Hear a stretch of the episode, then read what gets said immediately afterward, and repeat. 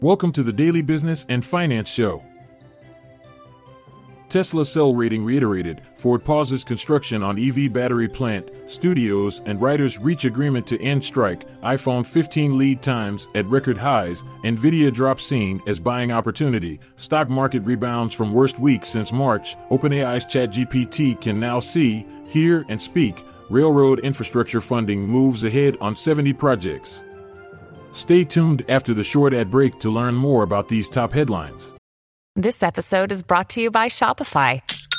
Forget the frustration of picking commerce platforms when you switch your business to Shopify, the global commerce platform that supercharges your selling wherever you sell. With Shopify, you'll harness the same intuitive features, trusted apps, and powerful analytics used by the world's leading brands. Sign up today for your $1 per month trial period at shopify.com slash tech, all lowercase. That's shopify.com slash tech.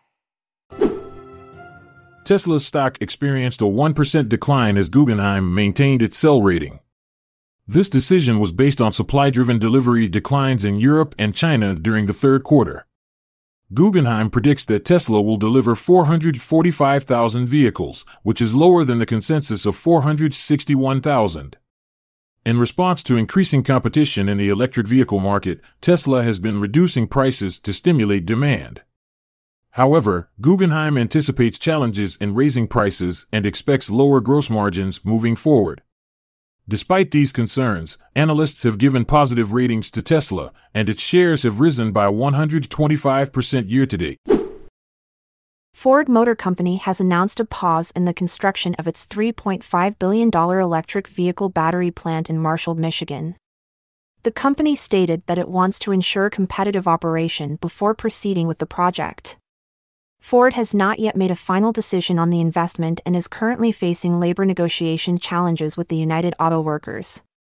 Despite the setback, Ford stock experienced a 1.1% increase on Monday and a 6.8% increase over the past six weeks, leading some analysts to believe that taking a more cautious approach to electric vehicle initiatives could ultimately benefit the company in the long run. The Writers Guild of America and Hollywood studios have reached a tentative agreement to potentially end the strike that has been ongoing since May. The Writers Union announced that an agreement in principle has been reached on all major points, including regulating artificial intelligence, pay increases, and more residual payments from streaming programs.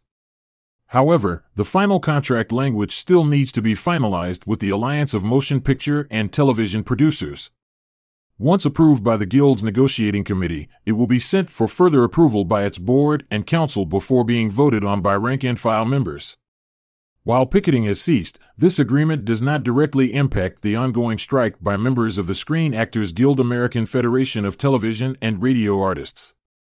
The Alliance of Motion Picture and Television Producers represents major studios such as Amazon, Apple, Disney, NBC Universal, Netflix, Paramount Pictures, Sony Pictures Entertainment, Warner Brothers, and Discovery.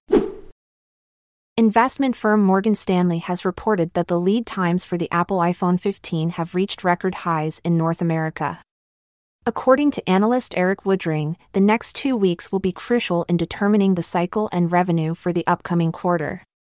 Currently, lead times for the iPhone 15 Pro Max stand at 45 days in the US and 47 days internationally, representing a significant increase compared to previous cycles.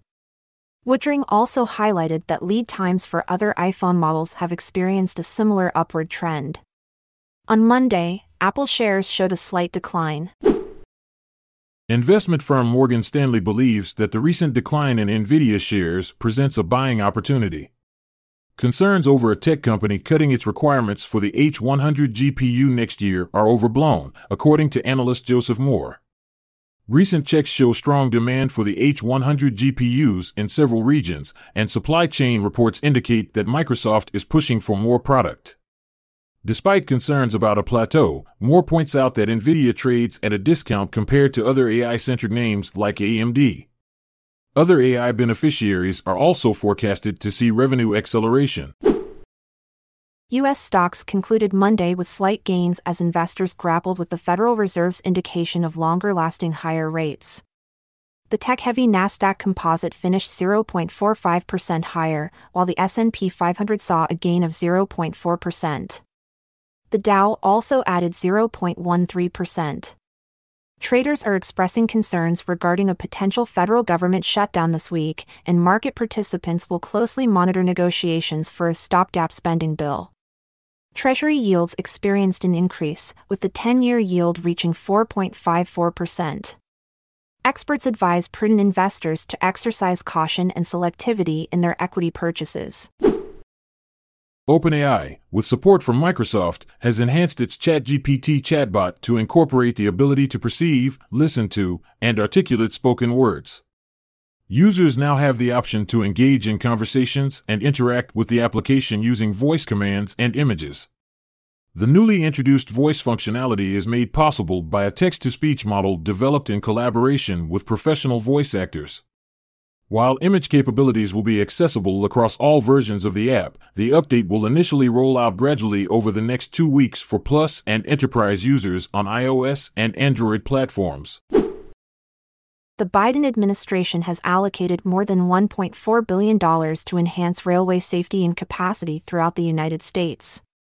This funding, derived from the 2021 infrastructure law, will support 70 projects in 35 states and Washington, D.C. According to Transportation Secretary Pete Buttigieg, these initiatives will improve the reliability and resilience of rail systems while benefiting communities and strengthening supply chains. The projects encompass various improvements such as track upgrades, bridge repairs, enhanced connectivity between railways, and increased resistance to extreme weather conditions.